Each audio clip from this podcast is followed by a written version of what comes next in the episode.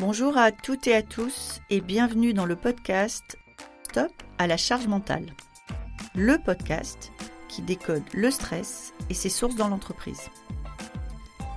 Chaque épisode est une opportunité de dire stop à la charge mentale, une nécessité pour l'équilibre de chacun et la santé de tous.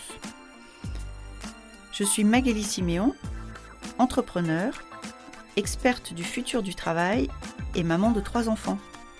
Alors, le stress et la charge mentale, je connais bien.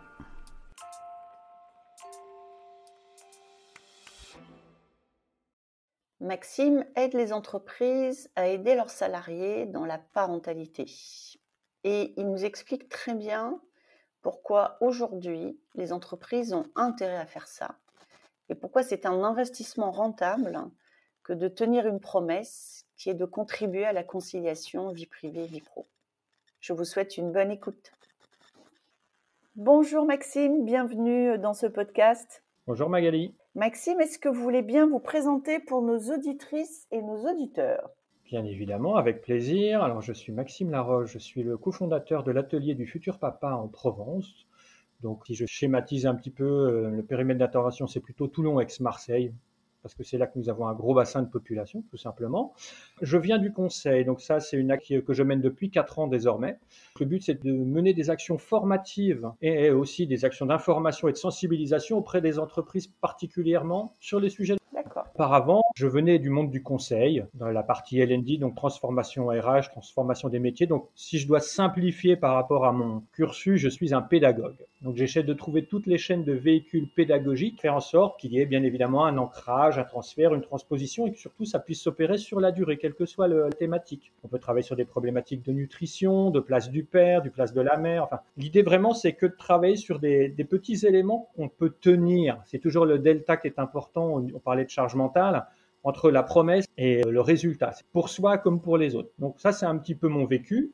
Je viens de l'écosystème plutôt du monde de l'orga et de l'IT, donc euh, les entreprises dans lesquelles j'interviens sont plutôt celles du monde du Syntech et de la French Tech parce que j'ai les éléments de langage, les codes et les postures, parce que je les connais, du coup le message passe d'autant mieux.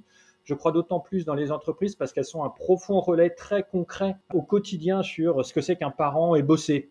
Voilà. Sinon, c'est vrai que quand on a minime des fois des centres d'institutions un peu plus publiques, euh, c'est plus descendant. L'ancrage dans le quotidien est, moins évident et donc je suis toujours ravi d'avoir d'ailleurs des futurs papas ou des anciens puisqu'ils se disent après tout, alors que ce soit parce que c'est un peu orienté par des choix dans leur circuit familial ou par eux-mêmes, par une prise de conscience comme quoi ils n'ont pas été suffisamment présents aussi, des fois ça arrive sur leurs premiers enfants, ils se disent après tout, euh, c'est dommage, J'aurais pu apporter plus à mon fils, à ma fille, et moi, qu'est-ce que j'aurais pu avoir aussi? Et à ma femme ou à mon, conjoint, tout simplement aussi. C'est un triptyque. Donc j'adore ce métier-là, et vraiment, quand je disais tout à l'heure que j'étais pédagogue, j'essaie, voilà, modestement, de trouver les petites briques pédagogiques qui fassent que ça marche. Et ce qui me rende, c'est incroyable. Et une partie du cheminement, pourquoi je fais ça? C'est parce que j'ai été, euh, je bossais dans le conseil, j'ai été papa sur le tard, parcours compliqué, FIV, voilà, donc euh, pas évident. Donc des jumeaux. Donc tout de suite, euh, ça me fait penser au Covid, bah, le monde d'avant était vraiment, il s'est barré. Voilà, si je fais ça, il n'existait plus. Ma femme non plus, on a les mêmes métiers, hein, donc on va pas faire semblant. Magali, vous êtes coach, elle également. donc du coup, ça a été un grand coup de pied aux fesses et donc on s'est retrouvé un peu esselé paradoxalement, euh, même si on était suivi sur Paris à Necker, euh, la grossesse a été euh, solitaire quelque part. tous nos questionnements, nos peurs. On aurait aimé avoir des, soit des outils informatiques, des applis ou des conseils, des trucs un peu plus pratiques que des, des sessions d'apto ou des, messages un peu descendants auprès des maternités. Donc, pour moi, du coup, il y a une vraie question, c'est aussi comment on forme les professionnels à ce lien avec les parents. C'est un autre sujet. Voilà. Euh, je schématise un petit peu ma pensée, je suis un peu une pipelette, pardon. Ah non, non, moi je suis là pour vous écouter et, euh, vous poser quelques questions, donc il n'y a pas de sujet. Ma première question, la seconde en fait de, ce podcast, pour vous Maxime, c'est quoi la charge mentale? Alors de manière définitive, c'est ma capacité à mentaliser, à me projeter dans toutes les choses qu'il y a à faire. Je dissocie bien le côté modélisation et mentalisation de l'exécution qui est l'exécution et le partage des tâches domestiques. On va faire simple. C'est euh, des choses relativement banales. C'est euh, euh, est-ce que j'ai pensé la semaine prochaine à la sortie de mon fils ou de ma fille pour un anniversaire, tout ce qu'il faut pour l'organisation de la maison, appeler la nounou parce qu'il y a un changement de régime, toutes ces choses-là qui sont bizarrement, dans ce que je peux voir et ce que je constate malheureusement, beaucoup plus portés par les mamans que par les papas. Ils ont encore un petit peu de mal. On essaie de les prendre par les tâches euh, pour les ramener sur la charge mentale après, mais c'est vrai que spontanément, euh, il y a aussi des, vieilles habitudes. C'est plus euh, les, mères qui sont, on va dire ça comme ça, avec une tête farcie. Et d'ailleurs, quand je dis au papa, quand votre femme ou votre conjointe demande de l'aide, ça veut dire que ça fait au moins depuis trois semaines, un mois qu'elle a besoin d'aide. Donc, essayez d'être plus attentif. Voilà, c'est difficile, mais donc le couple, c'est déjà des, des échanges, une communication permanente. C'est compliqué. Et dans cette phase-là, encore pire. Donc euh, c'est vrai que euh, pour moi, c'est ça, si je simplifie. Alors, ce que j'entends, mais vous me dites si j'ai bien entendu, c'est finalement la, charge mentale, c'est pas tant ce que j'ai à faire au moment où je le fais, c'est la façon dont je me projette, j'anticipe et, j'ai une, une, espèce de vision dans ma tête. Et ce que j'entends aussi, c'est que finalement, c'est dans la tête des femmes plus que dans la tête des hommes. C'est-à-dire qu'à liste de choses équivalentes à faire, à actions équivalentes à mener, votre constat, c'est que la femme a une espèce de truc dans le coup d'après, le machin, le kimono aller chercher. Là, je vais aller chercher le kimono. Est-ce que c'est ça que vous constatez? Je le déplore, mais oui, c'est ça, je le regrette. Alors, mon action, elle est très localisée, hein, donc je ne peux pas parler sur ailleurs. Il n'empêche que ce qui ressort, et c'est un jeu de rôle. Hein. Je, pense aussi que bah, y a des vieilles habitudes, nos biais cognitifs jouent également, nos relations avec nos, propres familles, nos mères, nos pères. Tout ça, ça joue énormément. Donc euh, il y a des jeux de représentation sociale qui sont très puissants et c'est très difficile de s'en départir. Et du coup, en plus, comme nous, on s'aperçoit qu'il y a quelqu'un qui prend tout en charge, entre guillemets. Et eh ben c'est cool, ça se passe bien. Euh, après, je deviens quelque part un exécutant, un aidant je me transforme. Et donc, quelque part, la partie parent n'est pas forcément là. On a du mal à être parent. C'est bien évidemment. Oui, oui. Nous sommes différents. Hein. et puis, il y a des réalités économiques, on a des métiers différents. Bah, il n'empêche que j'ai du mal encore aujourd'hui à concevoir qu'en 2023, euh, oui, un, papa dire il faut que je pense, oui, effectivement, ma fille, par exemple, elle a une leçon de judo, mais le truc, il n'est pas prof, faut que je l'emmène au pressing parce que la dernière fois, ça a foutu c'est comme dans le boulot, hein. les gens qui sont super euh, multitâches, euh, ils sont super performants, mais ils sont crevés. On parlait de burn-out, mais les femmes sont lessivées. C'est une essoreuse. Et pire, quand je fais des avant-après, je m'aperçois que très souvent, même des papas qui ont été formés, si quelque part la mère reprend un petit peu d'initiative et qu'elle lui laisse un petit peu moins la main à la maison, mmh. je reprends mes distances et je laisse produire la femme. Et ça se reproduit souvent et je trouve ça dommage en fait. Donc je pense qu'il faut encore expliquer, euh, bien évidemment l'exécution, le partage des tâches, mais on ne peut pas l'expliquer que ça se transforme s'il n'y a pas une prise de conscience réelle de ce que c'est que la charge mentale. On ne peut pas. Euh, parce que du coup, euh, c'est très compliqué à mettre en place. C'est hyper intéressant d'avoir cet échange avec un, homme parce que on, est en train quasiment d'inverser les rôles. C'est-à-dire que la question que je me pose, quand vous dites je le déplore, moi la question que je me pose, c'est est-ce que finalement, il ne faudrait pas commencer à déplorer euh, que les femmes se saisissent C'est-à-dire en tant que femme, et j'ai eu trois enfants, je vois très bien, je vois très bien tout ce que vous décrivez. Est-ce que finalement la première étape serait pas que les femmes acceptent que de temps en temps le ballon tombe, parce que c'est bien ça mmh. l'enjeu. Hein.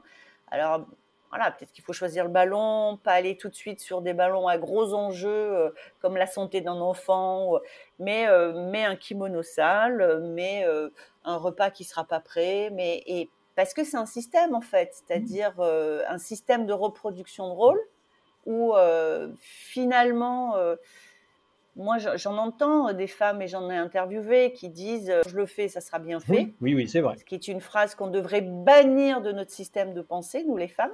Voilà. Et des hommes qui disent, euh, euh, voilà, euh, après tout, elle veut que ça soit fait quand elle a décidé. Bah, qu'elles le fassent. Et ce jeu de rôle est un jeu de rôle qui perpétue euh, l'épuisement chez les femmes et une espèce de forme de désengagement chez les hommes qui est pas saine hein, dans le rapport à l'enfant, euh, dans le rapport à la famille. Est-ce que est-ce que c'est ça que vous voyez finalement Oui, complètement. En fait, euh, vous le dites très justement, c'est un jeu de rôle. Hein, malheureusement, les vieilles habitudes. On a ça aussi. Enfin, moi je le vois parce que le secteur ce que j'ai, ce que je, peux le déplorer, hein, c'est que c'est plutôt des CSP, CSP+, auprès de qui j'effectue ces animations. Donc, avec tous ces biais-là, il faut que je fasse attention à mes propos. Mais typiquement, beaucoup de maires dans ce secteur-là, je pense à une que je connais plutôt particulièrement, ont endossé des polarités pour réussir et performer dans l'entreprise. Que ce soit justifié ou pas, hein, c'est pas mon propos. Euh, et quelque part, cette euh, polarité est restée. Quand elles arrivent à la maison, bah, c'est pareil, il faut entre guillemets, et je vais employer des termes, des gros mots, hein, mais, mais masteriser un petit peu le planning, faut optimiser euh, telle ou telle chose pour qu'on puisse avoir un petit peu de temps pour vivre, pour avoir un petit peu de temps pour soi, pour que tout soit bien. Et c'est vrai que bah, c'est elle qui pilote, c'est très difficile pour elle de lâcher. Oui, pourtant, sans les hommes, dans l'entreprise sont les eh hommes qui pilotent. Donc en fait, les hommes pilotent dans l'entreprise, ils n'ont aucun problème à déléguer quand ils rentrent chez eux. Et les femmes, pour faire de la place dans l'entreprise, ont été obligées d'apprendre à prendre ce rôle-là. Et elles, quand elles, enfin, il y a, y a, un truc dans mon cerveau qui vrille un peu parce que ça pose aucun problème aux hommes d'être pilotés à la maison. Absolument. Et d'ailleurs, l'autre jour, je disais ça euh, en entreprise, c'est qu'une femme qui a cette double vie, hein, euh, qui est rincée, euh, si elle commence à émettre un petit peu de euh, j'ai besoin d'aide. Fait bon, bah, ok, euh, tu la ramènes pas, euh, c'est bon, tu, t'occupes de tes gamins, tes bonnes entreprises, pourquoi tu te plains? Un, père qui est pas présent en même temps à la maison, mais qui a par exemple bizarrement trois gamins, il est considéré comme fiable en entreprise, même s'il fout rien à la maison. C'est très étonnant tous ces jeux de rôle, je trouve ça incroyable. enfin, je trouve ça m'ennuie, hein, je pense autre chose, mais c'est vraiment puissant. Et des fois, ça me désoblige. Je fais, c'est pas vrai. Voilà, ce sont des, gens qui sont plutôt dans le haut, au niveau des entreprises, dans le management. Mais ça n'empêche, ça joue pas. On reproduit massivement. Voilà, parce que après tout, ça fonctionne bon an, mal an. Et c'est vrai, euh, bon an, mal an. Mais après, c'est ce que vous disiez au tout début, c'est euh, à quel prix? Quel est le prix sur ma santé mentale? Quel est le prix sur mon couple? Quel est le prix sur euh, le lien que j'ai avec mes enfants? Mais Maxime, vous êtes né comme ça ou c'est les jumeaux qui euh, basculé, euh, qui ont fait, ou en tout cas, ou qui ont contribué à. Il y a sûrement, il y a sûrement une appétence, mais euh, comment vous expliquez cette vision qui, est encore quand même assez rare chez un homme? C'est gentil, je, je, le prends comme un compliment. Alors, je pense qu'il y a trois choses. Un, c'est pas de moi, j'ai été élevé par une mère féministe suis né dans les années 70, hein, puisque j'ai 50 ans, euh, très revendicative. Et donc forcément, euh, ça aide un peu, ça, crée un corpus idéologique qui est plutôt favorable sur euh, ce type de, sur ce qui nous concerne. Ensuite, étant donné que j'étais dans le monde de la formation, du conseil, des neurosciences, auparavant, bah, j'ai beaucoup travaillé sur les biais cognitifs en entreprise, mais donc du coup, entre les croyances, les convictions sociales, les représentations, les fausses corrélations, tout ce qui est lié aussi à la, au lien de causalité. On arrive à déconstruire, à co-construire des choses qui sont un peu plus près de la réalité qu'autre chose. Donc ça faisait partie. Puis après, la rencontre avec ma femme et puis le coup de pied au dire poliment, ont été des jumeaux, ça a été euh, OK. Bon, euh, il y a une partie qui se finit, il y en a une autre, et il vaut mieux que je change vite fait, sinon ma vie euh, de couple, ma vie d'homme, ça va pas coller. Hein. Donc voilà vous avez très certainement des cercles d'amis, des... vous avez une position, vous considérez qui est euh, en avance, c'est encore un peu différente, ou vous êtes arrivé à trouver des copains qui étaient comme vous? Dans, les dîners, euh, dans les dîners entre amis, comment est-ce que vous, vous positionnez ou comment est-ce que vous êtes perçu? Alors, je vais vous dire très simplement, quand euh, je dis que je suis consultant en parentalité, on me dit c'est un métier féminin. D'accord. Parmi mes proches. D'accord. Ah oui, d'accord on en est là encore. Et donc, tout ce qui sous-entend derrière, oui, c'est-à-dire que tout ce qui sous-entend, malheureusement, les métiers entre guillemets du care en France, c'est vrai que c'est massivement féminin, je le regrette aussi, c'est pas bien considéré. Enfin, euh, voilà, je vais pas vous faire. Euh, il y a plein de gens qui essaient d'être mieux, les sages-femmes, les infirmières, euh, les profs. C'est des fonctions névralgiques importantes de notre société. Hein. Ça devrait, ça devrait pas être un sujet, hein, en, en, vrai, selon moi. Hein bah bon, c'est pas encore. Mais, mais je vois quand même, il y a des améliorations. Hein. Et après tout, euh, faut pas que j'y aille avec mes biais quand je suis en animation. C'est très important. Moi, j'ai ma carte du monde. C'est pas la leur. Je préfère qu'ils euh, puissent ancrer dans leur pratique et qu'ils aient une prise de conscience sur 4-5 points qui puissent tenir dans la durée parce que je me dis ça, ça va être concret, ça va tenir. Avant, ils étaient à zéro. Après, c'est parce qu'ils vont pratiquer au quotidien qu'ils vont voir que la nature de la relation avec leur conjoint change un petit peu. Que le lien qu'ils vont créer, le temps qu'ils vont passer à créer du lien avec leur enfant, ça va leur apporter aussi des choses qu'aujourd'hui qui sont euh, juste, c'est du concept. Hein. Donc, euh, j'ancre des petites briques. Pour répondre à votre question un peu frontalement, ouais, je ne sais pas si je suis en avance, mais je fais partie peut-être des. Oui, mais alors, euh, une question un petit peu provocatrice, mais euh, c'est quoi l'intérêt des entreprises dans le financement d'ateliers de, de, formation de ce type-là? Parce que finalement, les entreprises, ces papas euh, qui sont peu engagés à la maison, ils sont souvent très engagés au boulot. Donc, pour, pour elles, c'est plutôt gagnant. Pourquoi elles payent vos formations? Alors tout simplement parce que euh, tout à l'heure je précisais que dans mon parcours je viens du monde de l'IT et de l'organisation. Donc typiquement sur ces cibles là où il y a une forte population d'hommes, les attirer et fidéliser ses collaborateurs c'est très compliqué. On y a une part nature, une envie tous les 2-3 ans d'aller mettre le nez dehors. Premièrement, donc c'est un moyen pour eux d'attirer et de fidéliser parce qu'on ne peut pas tous les ans augmenter euh, les salaires, c'est un vrai sujet en ce moment. Les problématiques de ressources, euh, de ressources humaines également. Donc, on peut fidéliser les collaborateurs en ayant une politique de parentalité friendly. Faire des fêtes home office, faire en sorte que si un parent, euh, euh, il y a plein d'initiatives et des labels qui se créent un petit peu partout, d'entreprises qui mettent en place des congés sur les fausses couches, des congés suite un enfant malade, des choses comme ça. Ce sont des petites briques, mais il faut que ce soit porté par la direction. C'est la direction qui donne le là. Si c'est pas porté par le board, ça reste dans un coin et puis c'est du euh, potentiel, mais ça ne marche pas. Donc ils le font pour ça, parce que pour eux, recruter quelqu'un, ça coûte de l'argent. Quand la personne se barre deux ans après, c'est de l'argent aussi. Donc ils utilisent ça pour fidéliser. Ensuite, en termes de visibilité, ils travaillent leur marque employeur. C'est très important pour eux. Et puis autre part, euh, et non des moindres, ça permet de faire venir aussi des femmes sur des métiers d'hommes. Ah ouais, parce qu'ils ont quand même une grande difficulté. Euh, bon, euh, et du coup, une mère ou simplement une jeune femme qui est ingénieure, peu importe son boulot, qui voit qu'il y a une politique de parentalité qui est active dans une boîte, se dit bah du coup ça et mon mari, mon conjoint ou ma conjointe, peu importe. Et donc du coup, je vais peut-être postuler plus à, à cet endroit-là qu'ailleurs. Donc en fait, il y a des données purement rentables derrière, ce qui est logique. D'accord. Donc en fait, ce que, ce que vous me dites, c'est une entreprise qui s'est démontré qu'elle contribue à l'équilibre de vie euh, dans, dans, la parentalité est une entreprise qui est plus attractive. C'est ce que vous constatez. Ah, euh, factuel. Factuel. Oui.